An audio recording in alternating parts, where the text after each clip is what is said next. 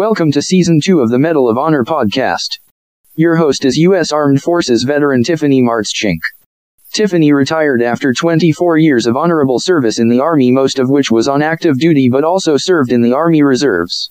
In addition to serving in her military occupational specialty of Religious Affairs Non-Commissioned Officer, she also served as an Army recruiter and a senior instructor for advanced individual training. Dan Carter of the Charleston, South Carolina area is a U.S. Air Force veteran.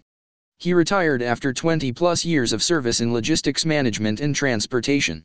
Dan is married with 2 kids. Dan Carter's education and accomplishments are as follows: 2018 First Sergeant of the Year, 2013 Non-Commissioned Officer of the Year, 2011 Unit Safety Representative of the Year, Bachelor's of Science in Organizational Leadership from Ashford University, graduated magna cum laude with a GPA of 3.89. Veterans National Honor Society and Alpha Sigma Lambda Honor Society. So I joined the Air Force out of Elgin, Illinois, which is north of suburbs in Illinois, Chicago. Initially, in high school, I did not know what I wanted to do. High school, my uncle took me on a trip to Washington, D.C. in January timeframe. And from there, I think it was just seeing the Capitol, all the monuments, things like that. I became patriotic at me at that point. And came back to Illinois, still went through the senior high school and decided I'm going to look at the military. Looked at a few of the different branches and I ended up choosing the Air Force, looking at quality of life. So that's why I decided to pick the Air Force. I joined as a 2T2 air transportation, load cargo passengers on planes, worked fleet service, passenger control. Did that for 16 years. So now I'm a first sergeant. I've enjoyed every bit of it. Getting ready to retire here in the next 6-8 months. So went to basic training at Lackland Air Force Base in Texas. My tech school was at the same base. From there, my first duty station was Travis Air Force Base in California. I spent about a year and a half there, deployed once out of there. My next duty station was Lajes Field in Azores, a small little island off the coast of Portugal. That was a short tour, so it was about 15 months. And then from there, Charleston Air Force Base in South Carolina. I think I deployed probably 6 times out of that. And then from there to Scott Air Force Base in Illinois. And that's where I was picked up for sergeant duty and then ended up at Sheppard Air Force Base, where I'm currently at. You've been around, and it sounds like you've deployed a lot. The Air Force doesn't seem to deploy as much as, well, I think the Navy probably deploys the most out of all branches, but it doesn't seem like the Air Force deploys as much as it sounds like as a whole as you have. Was that normal for a person to deploy that much? I would say for the career field I was in, all the planes come in, we'd have to get the cargo off of them. So that's why we had a pretty high deployment rate. There's everything going on. They needed us downrange. You're transitioning out of the military. What is that like? What is that experience like for you? And you have to be there 10 minutes early, otherwise you're late. Just a whole bunch of stuff.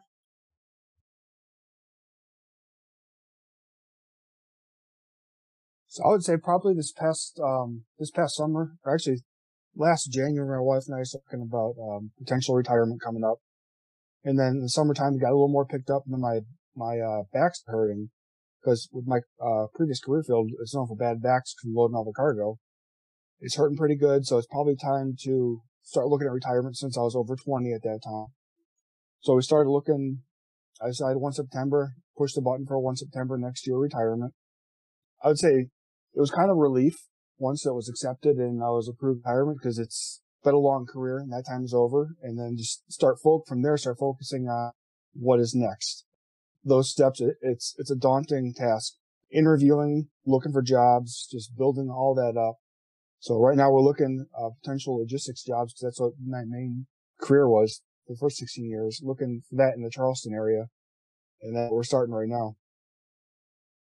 Yes, wife and 2 kids, 5- and 6-year-old. So you have your hands full right now. It was a big family decision. It's something that we made together.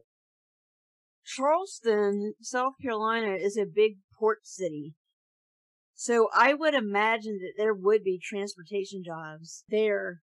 My question is, are you picking that job to look for because you have that 16 years experience doing it in the military? Or is it something that not only you have experience to do, but you also love it? Or is it just something to kind of help you and transition to do bigger and better things? So I enjoy Libs, but one thing I'm learning is there's a lot of different aspects of it. So that's what I'm trying to figure out which one to go with. But I enjoy process improvement, seeing how things work. So there's a lot of that stuff I can do in logistics. That's one of the reasons we're doing it. And if it doesn't work out, I can always do a change after a few years or whatever if we find something different. Now, you said something that was key, too. You said that it was a big family decision. How did those conversations turn out? What was it like, coming home and saying to your wife, hey, look, my back's hurting. I've been in for 20 years. I think it might be time to leave this environment that we're familiar with and go into what the rest of the world does. What were those conversations like? Because like you mentioned, it is a big decision, especially when you're involving a spouse and children. How did those conversations pan out? Luckily, we're pretty much on the same wavelength with a lot of this. So she's from Folly Beach area, so she's ready to go back home. So it went fairly well. She's just between her and the kids would be around the grandparents. So she was ready to go home anyways. So it was just a matter of us getting things right away.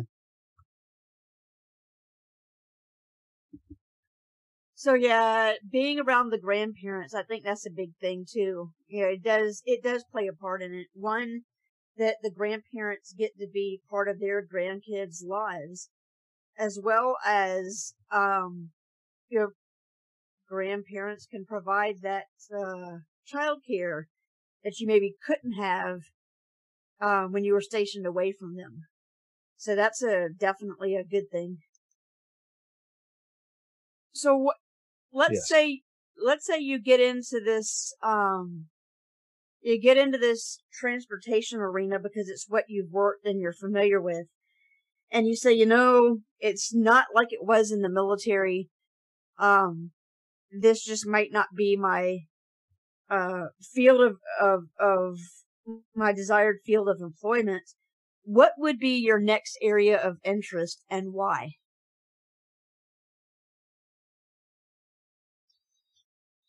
So this is where we're trying to find the right, I enjoy management, so I'm probably gonna, if this doesn't work out logistics, I'm probably gonna try and find some kind of, management. I enjoy being a first sergeant. It has a lot of like HR type work, but it's not HR because of the, we don't do all like the civil laws and things like that. So I would probably try to find similar to that management wise, just leading people. It's gonna require a lot of looking around to see what's out there and just try to go that route.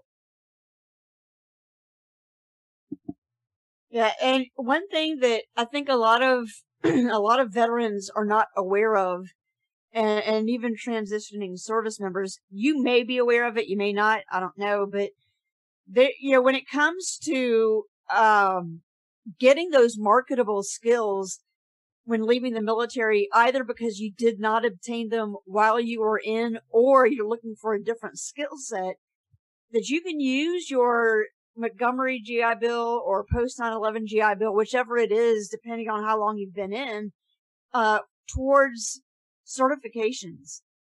It doesn't have to be just towards a degree, but towards certifications.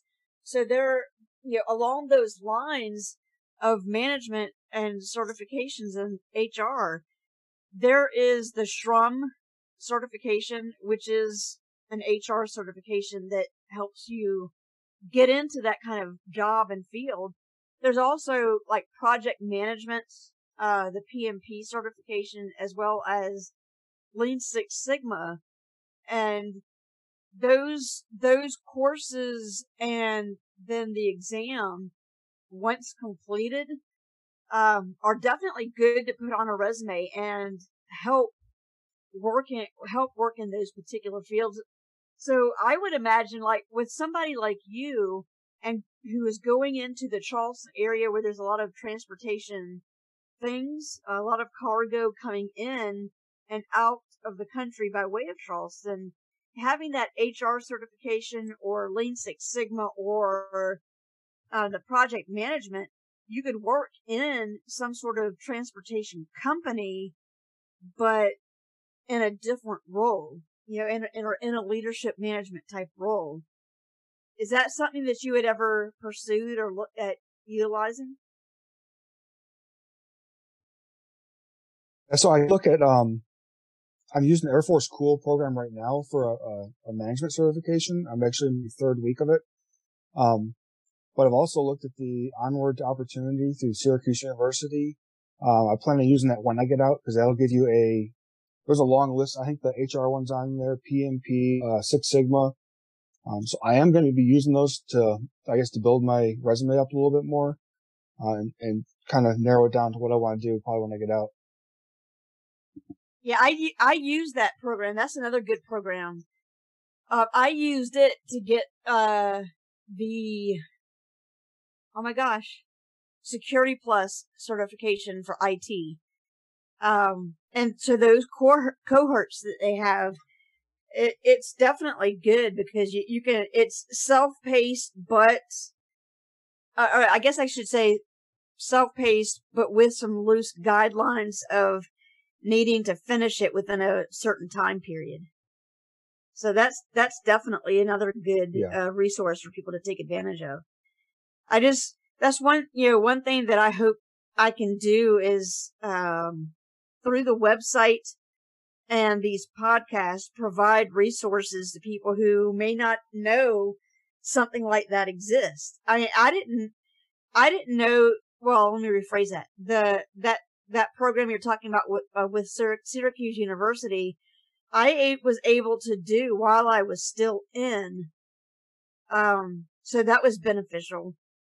But yeah, I think a lot of times we need to make sure that we're looking outside of the box and really get a good look at what's available, because I think sometimes we only look at things like the VA or a local government office for resources. Those are good places to look for resources, but so is looking at those nonprofit agencies that are out there that can be of benefit as well. And there's a lot out there. So yeah. Since I started, since September. Sorry, go ahead. No, go for it. It's all about you. I'll say, since September, when I first pushed the button, I got more in on LinkedIn, things like that. And from there, it kind of blew up to all the aperture of how many organizations out there to help us in the transition. And I think that is what has made it, taking a lot of stress off. There's people out there helping out and mentors talking to and all the programs that they have to offer. I'm hoping that's what veterans find too, is all the people are there out to help us with this process. Yeah, I wish I knew about what all was out there prior to my getting out. It wasn't until, because I've been out of the military for a year and a half, almost 2 years now, and it wasn't until recently that I realized how many different resources were out there. Especially as I started to prepare to do this podcast, I found more and more as time goes by of things that I can take advantage of as a veteran that I didn't even know existed. Some of which I think would have been more beneficial for me to take advantage of either just before or just after getting out. But I just was unaware. And there's another myth too that I think a lot of people have, is thinking, oh, well, I'm good because I have, 10, 15, 20 years of military service. So anybody's going to want to hire me. But that's that's not necessarily the case. It, just because you're a veteran, I mean, sure, it does say a lot about you that you served, but that doesn't mean that people are going to want to hire you solely because you served in the military for however long that was.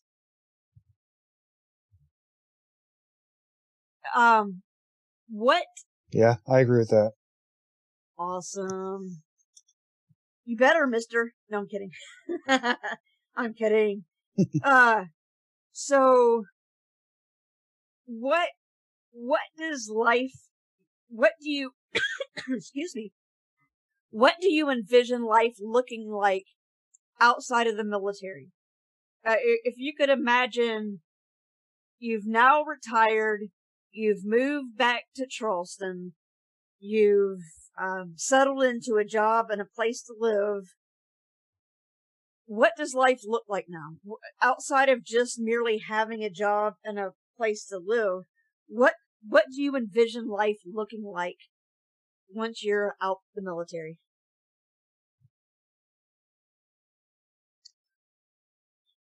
For me, I was probably more time with the kids and the family, finding a steady job with standard hours, and being able to actually go out and do things, the dance, the soccer, not worrying about being on call 24/7, just being there for them on a constant basis. So I try to muster the family now, but it's kind of hard at times.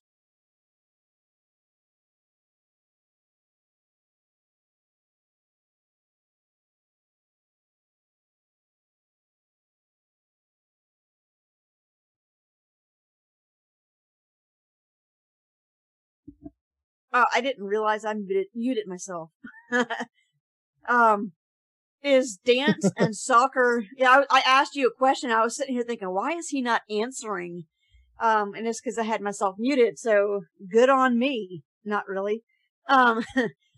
So you said like soccer and dance, or you said getting involved in those. Are those things that your kids are involved in?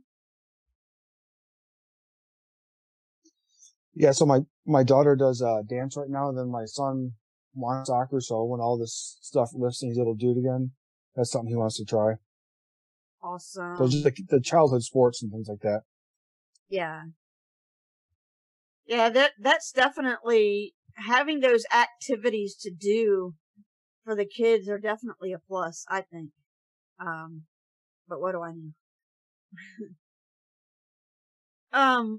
So what else? I mean, what does life look like? What, you know, especially having kids that young, what is life going to be about? Because I think, you know, now this might be just my 2 cents worth, but I don't think it is.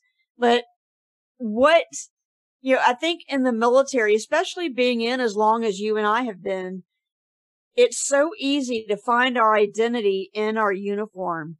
That everything that we have on our, one, the uniform itself, you know, indicating that I'm a soldier, an airman, a Marine, having that uniform, it says something about you as a person. And then it also on your uniform has the rank that you obtained, and then different patches, different medals, different awards. And it's so easy to say that that's my identity, that everything that's on that uniform is who I am, and it defines me. But in reality, one of the things that I'm seeing, is, especially now that I've transitioned out the military, is that uniform and everything that was on it is merely what I did. It was my occupation. Sure, it's more than what a civilian job is, but at the end of the day, I take that uniform off, and so that uniform is not my identity. What do you think with that you're going to find out about yourself when you're going to be making your own decisions and not having somebody tell you what you're going to do and how you're going to do it? And then making those decisions, not just for you, but for a spouse and kids as well. What do you think? How do you think that that's going to impact you and your family? Or do you think that you are pretty secure in who you are as a person, even outside of a uniform? I would think I'm pretty secure. That may change when term relief starts and I'm no longer wearing the uniform and no longer being told to do. So that's one thing I probably need to do some soul searching on and think about that in the future. Yeah, there's and I would say to you, and I would say to people listening to the podcast, on my website I have a tab that's called resources, and when you click on that tab, there's then another tab that says veteran resources. Under there, I have a lot of nonprofit organizations that, and I have them kind of separated in categories of organizations that help with transition as a whole. Some help with finding employment. Others are different resources as it relates to, getting some counseling. And one of which I have participated in is the Commit Foundation, where they have this, and I'm still involved in one of the programs they offer, where it's about that. It's about getting to the core of who I am, what my values are.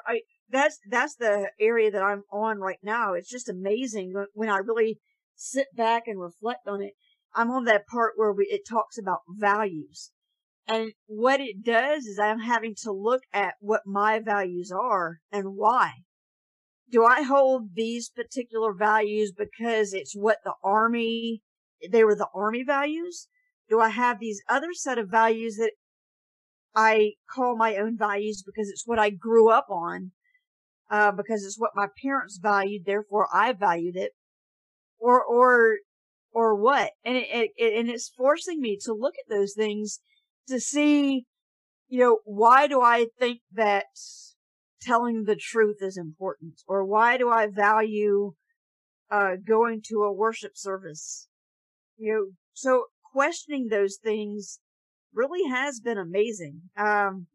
Because when I honestly ask myself, what's my why behind the what? It can be challenging. Cause I think many times we say, well, of course, integrity is important. Well, why is it important? Let me think about that. Yeah. It's forcing me to think about and question things I never thought about questioning. So yeah, that's something that I have found, in my transition, is questioning why. Why is this a priority? Why do I think that I need to go into transportation, or why this or why that? There's a lot. There's a lot out there. Yeah. I mean, there's not much I can say to really elaborate on it.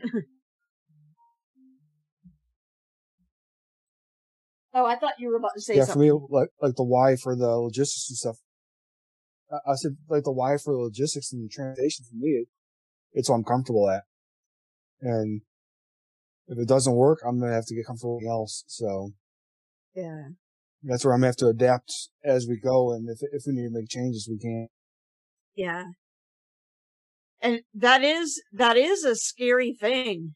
Because I think, I'm glad you mentioned that. You're going with the job that you're comfortable with because you did it for 16 years. However, I will tell you something that I have seen and noticed on the civilian side is that when I left the military, going into the same or similar field that I did in the military, because I'm doing it in a different environment, it's not as similar as I thought it was going to be. And so that, I'm glad you have that, flexibility, of saying, hey, I'm going to try this out because it's what I have 16 years of experience in, but I'm also prepared for that to potentially not pan out the way I want it to. So I have to be prepared to go into something else.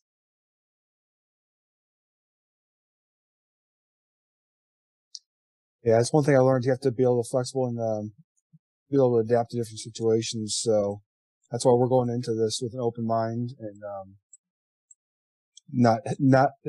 I'm not strong on like I have to work with company A or company B. I'm open to anything. Yeah, and that is definitely good for sure. Beyond a shadow of a doubt. So let me ask you this. If you know, having the 16 years of experience in one particular field, but 20 years experience in the military as a whole, if you were able to talk to yourself at the age of 18 or however old you were when you joined, knowing now what you know, what would you tell your 18-year-old self? What advice would you give yourself? I probably would have taken the advice that people gave me and probably invest a lot earlier than I did to make retirement a lot more comfortable. Also, I would have taken... probably would use better maneuvers for pushing pallets, and you got more help in doing that because that's where the back problems and that come from. So probably taking care of myself, investing a lot more earlier when I could have, versus waiting to do it later in life when kids and house and family you gotta look after as well. I am right there with you. You know, I remember. I remember talking to a sergeant major in the Army who was about to retire, and I was about halfway through my own career. He said that his dad taught him about investing money, and I don't remember. Excuse me. I don't remember the percentages that he was sharing, but his dad told him because he came in as an E1. And his dad said, hey, look, set each paycheck, have this percentage of your paycheck taken out and put over here in your savings account. And each time that you get promoted, keep that same percentage, which will be a higher dollar amount, and just set that aside every month. He said, his dad told him, when you start off, it's not going to seem like it's much at all, but over time, it's going to build up. And next thing you know, you're going to have this money built up and saved up. And he said he did that. And another thing that he did on top of that, when he got to a certain rank, it may have been E5, I'm not sure, that he would, every time he would PCS from one duty station to the next, he would buy a house at that location. And when he would PCS from there, instead of selling his house, he would hire a real estate agent to manage the house and rent it out. And part of the parameters that he set in place was that it could only be rented out to military personnel. And the reason why he did that is because within the military, there's that sense of accountability. So if a service member rents and misses a payment, it gets reported to that person's chain of command. So he was going to get his money for rent. And so when he ended up retiring, I think he had 26 years about in military service. And he got out with owning 5 houses, 4 of which were paid off because he had those people renting from him. And I just thought, man, if I had some insight like that and the ability to commit to do that, that would have been nice, but I didn't have that advice. And being young and dumb, I don't know if I would have even taken up somebody's insight on that. But yeah, saving and investing, that's a big deal. Yeah, it is. Because we started like a college fund for our kids as soon as they were born. So I was trying to set them up for success when they get older. So yeah. So here's another question for you. Who are three people who have been the most influential to you in your life, both personally and professionally? I mean, not that one person has to impact both your professional and personal lives, but who are three people, or maybe just a couple of people, who have impacted you and helped you either personally or professionally? And how did they help you? Well, the first one was probably my Uncle Rick. He's the one who actually took me on that trip to Washington, D.C. He worked with one of the congressmen from Illinois doing their speeches. So, and I see like I'm growing up after him, similar to him, had kids around the same age. I think he helped me just by getting me out. That was my first time I flew on a plane, traveled out to D.C., took me to the Capitol building, to the stadium, got to see all that. So it was a very big point in my life as far as things I got to see. So that was my personal person who's probably influential to me is my uncle. As far as professional, I had, when I was stationed at Charleston, I had a chief that was stationed there with us, Chief Sill. I've never known anyone who could walk into a building and know everyone's name, the name of their family members, what's going on in their life. So he took the time to know everybody and all out there loading cargo with us as well. So, I mean, just the amount of dedication he gave to people that I kind of took that on to try to get to walk around our units and know the people. And that's where I get my inspiration to do that, is just to know people that way by walking, talking to them, getting their stories. And then they build the trust with you. And if they got issues, they come with issues instead of hiding them. That is powerful. I remember having a commander do the same thing. There are people who are in leadership positions where they want to manage people like they manage property. And it just does not create a good level of trust when that happens. What are some resources that you were able to tap into while you were in the service? We've talked a little bit about some resources that are available to veterans, but what are some resources that you feel like you've been able to tap into throughout your time while serving in the Air Force? A lot of supervisors who point me in the right direction to find things. Like our Airman Family Writing Center, they've got different things. You have the death in the family, they'll pay for a flight home. We have what's called a Falcon Loan, where you can get $1,000 of $1,000 loan, 0% interest. I lead a lot of my airmen to that stuff right now when they are having issues. Just as far as resources, we have middle and life counselors that people can go talk to with issues. They have all they do is take notes, but nothing's put in any records. I know them pretty well on our base here. Yeah, there's our education office, use them quite a bit. Yeah, just a lot of the resources on base that we use.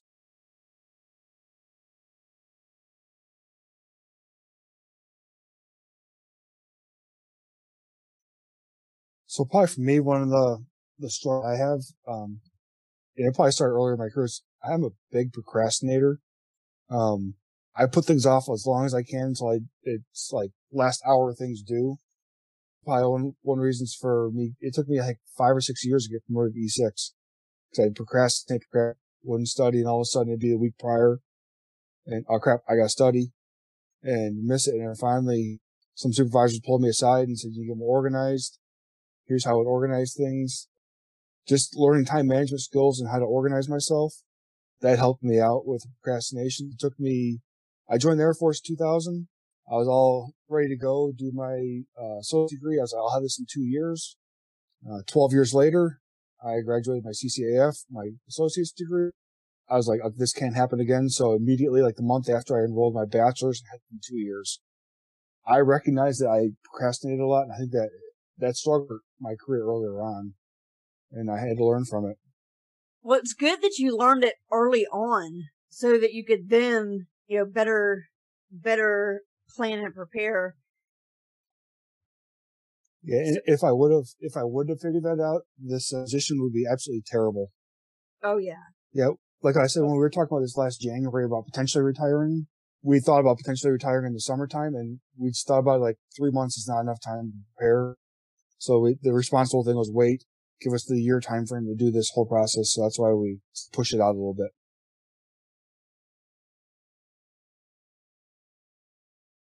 Now that you're leaving the military, let's say there's someone listening to the podcast who is thinking about joining the Air Force.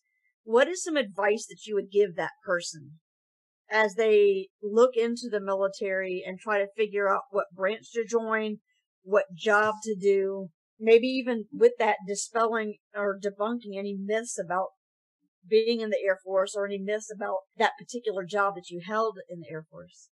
I would say look at all the branches. Look at the type of jobs they have to offer. You can talk to recruiters, see what the jobs are that are needed right now. Some you may have to wait 6-8 months. Some get in right away. Look at the branches. Look at the bases that you can go with those jobs. If you do get into the military, I would say enjoy it as much as you can. Get out and see things. Because my first duty station, I pretty much went to work, the dorms to work. And I was stationed right between San Francisco and Sacramento and never really went out and did anything. So I would say get out and do things, travel as much as you can, and enjoy. It goes by very fast.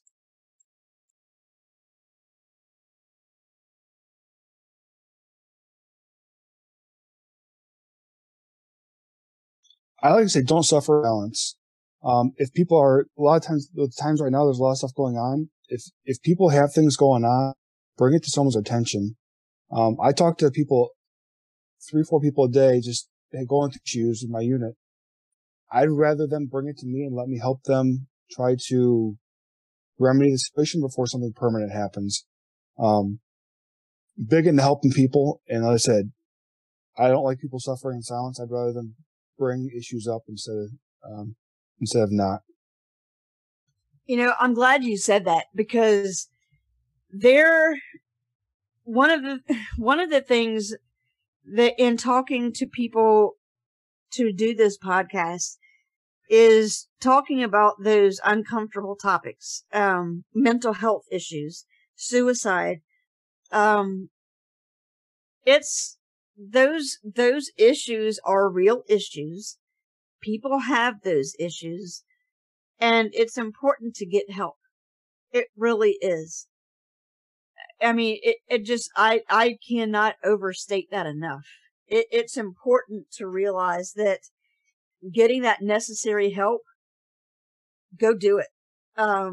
There's nothing wrong with going in and saying, hey, look, I'm contemplating suicide. I don't want to kill myself, but right now I don't see any other option. Or there's nothing wrong with going into a mental health provider and saying, I'm really depressed and I can't seem to shake it.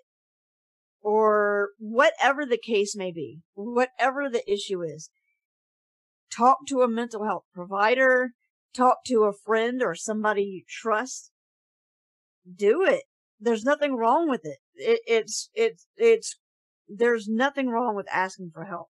But for some reason, we allow shame or pride or whatever else it is get in the way of asking for help and getting that help that we need. So yeah, you're on it. I mean, I totally agree.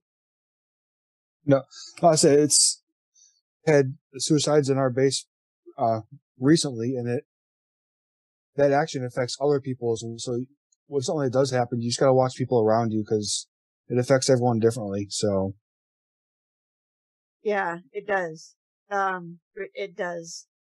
As a chaplain assistant in the Army, there were, you know, I had to deal with people, who were, contemplating suicide more frequently than the average job or soldier service member, because of the job that I had.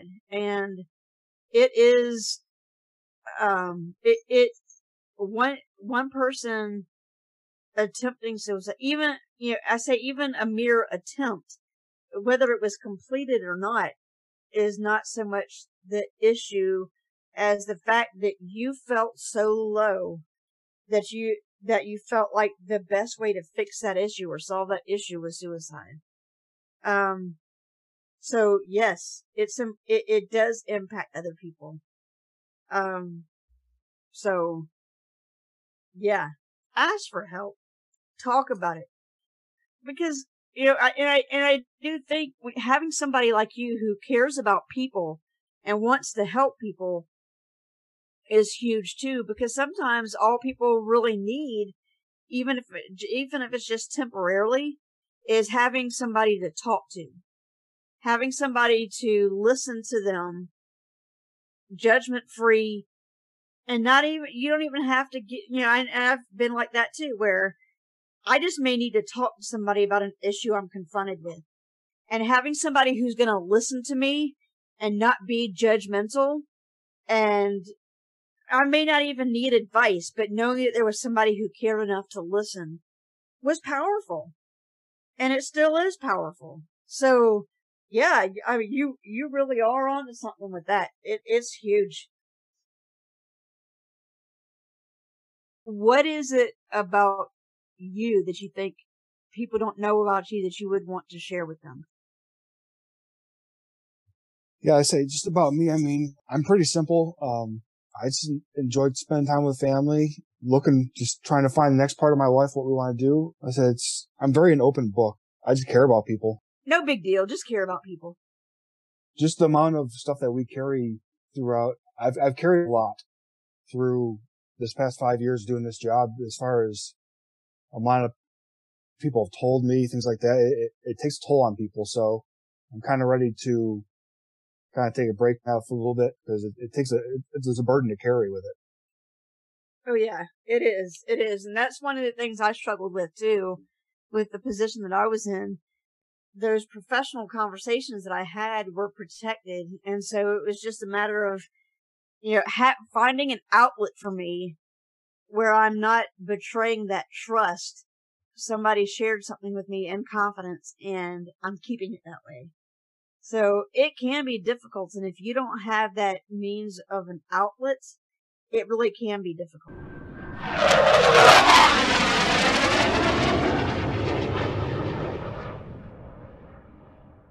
Thank you. Have a nice day.